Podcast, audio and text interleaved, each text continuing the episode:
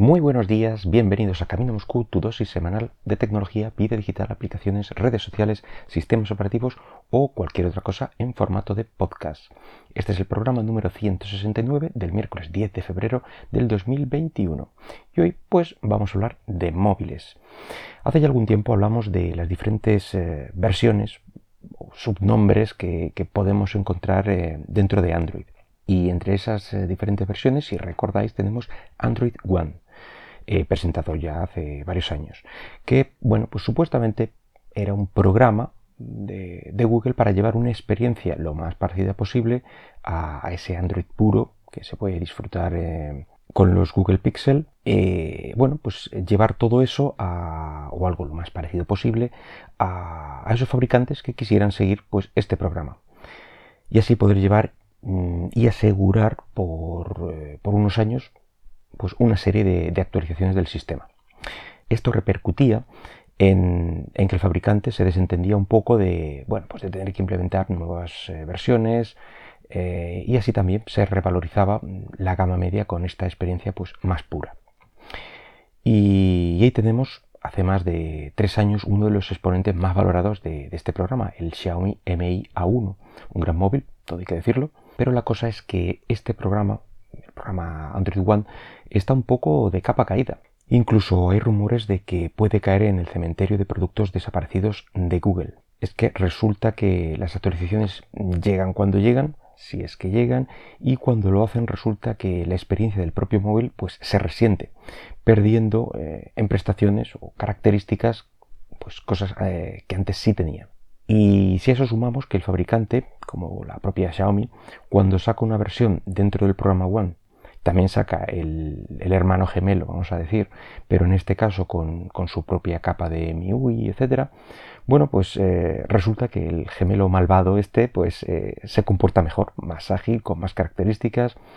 Claramente algo eh, en alguna parte está fallando dentro de lo que es el programa One.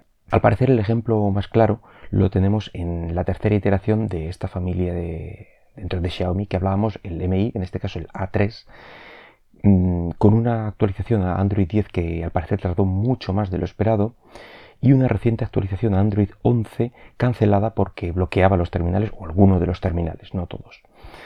La intención mm, parece buena, pero no parece que el programa One tenga un gran futuro.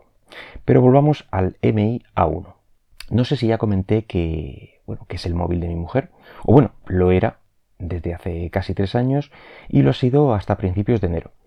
Eh, el caso es que ya estaba empezando a hacer pues, pues, lo que suelen hacer todos los terminales con, esta edad. La batería ya no es lo que era, eh, la cámara mm, también se notaba peor, eh, el acceso al almacenamiento parecía ralentizado, en general todo el manejo se notaba muy lastrado y no sabemos si es desde alguna actualización en concreto o, bueno, lamentablemente es por el, por el, paso del tiempo. Y ahora, eh, que sé que estáis ansiosos por saber cuál ha sido el terminal elegido para sustituir a este móvil, eh, quiere decir que se ha portado bastante bien en estos años, eso sí. Bueno, pues eh, debido a la buena experiencia que he tenido con, con mi terminal, que, y que aún sigue siendo es el, el, Pocophone F1, bueno, pues hemos decidido coger el móvil que, al parecer era casi su heredero espiritual, que en este caso es el Pocophone X3 NFC. Es uno de los terminales móviles de los que mejor relación calidad-precio se, está comentando y después de varias semanas en manos de mi mujer he de decir que tiene esa fama bien merecida. En este caso no voy a daros datos técnicos, que son pues muy fáciles de localizar en, cualquier web, si es que estáis interesados en ello, y lo que sí quiero comentaros es un poco las impresiones generales que, causa este móvil.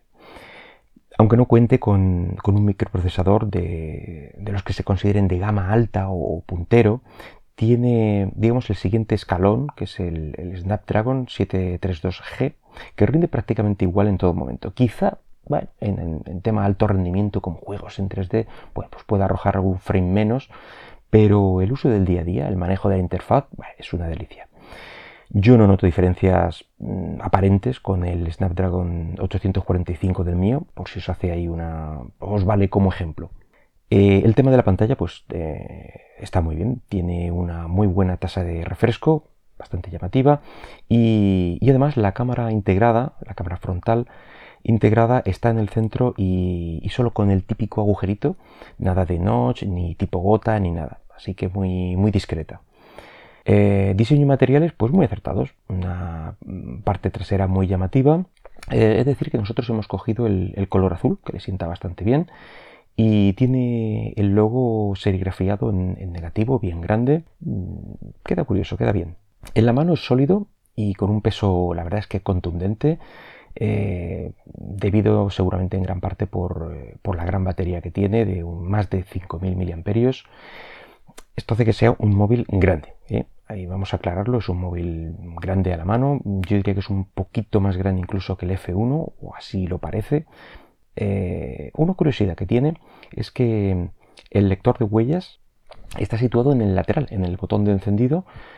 Eh, imagino que es debido por, eh, por lo grande o lo enorme que resulta el módulo de cámara situado en la parte trasera, en el centro, en la posición muy similar a, la del F1, pero más grande, como digo, es un módulo con, más cámaras.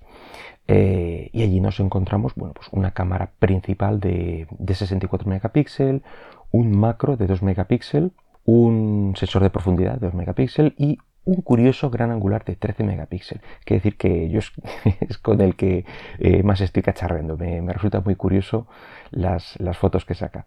Eh, evidentemente viene con la capa MIUI en su versión 12 eh, sobre Android 10, por lo que es decir que todo está donde debe estar. Quiero decir que mm, yo por lo menos me encuentro todas las opciones donde espero. Es decir, ya estoy muy acostumbrado a esta capa y antes, en el, móvil anterior, bueno, pues mm, alguna opción estaba movida de sitio o respondía de, forma algo diferente.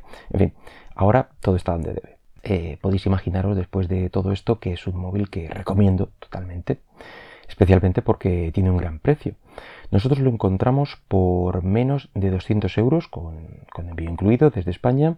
Estoy hablando de la versión de 128 gigas mm, que puedes encontrar casi por cualquier web por 220 mm, euros o más. Así que imaginaos, mm, prácticamente veintitantos, 30 euros más baratillo. En mi, opinión, todo un chollo. Eh, por si os interesa, si localizo el link y sigue teniendo las mismas condiciones, eh, os lo pondré en la descripción y si no, pues eso es que algo ha cambiado eh, o no me he acordado. Así que bueno, pues si estáis buscando eh, un móvil con estas características que he comentado y si para vosotros MIUI no es ningún impedimento o una ventaja, como en mi caso, bueno, pues echarle un ojo. Porque después de todo esto, sinceramente creo que, la empresa poco lo ha vuelto a lograr. En fin, que nada más por hoy que espero que el podcast haya sido de, tu agrado y si lo deseas puedes dejarme algún comentario por Twitter en arroba camino Moscú. Hasta luego.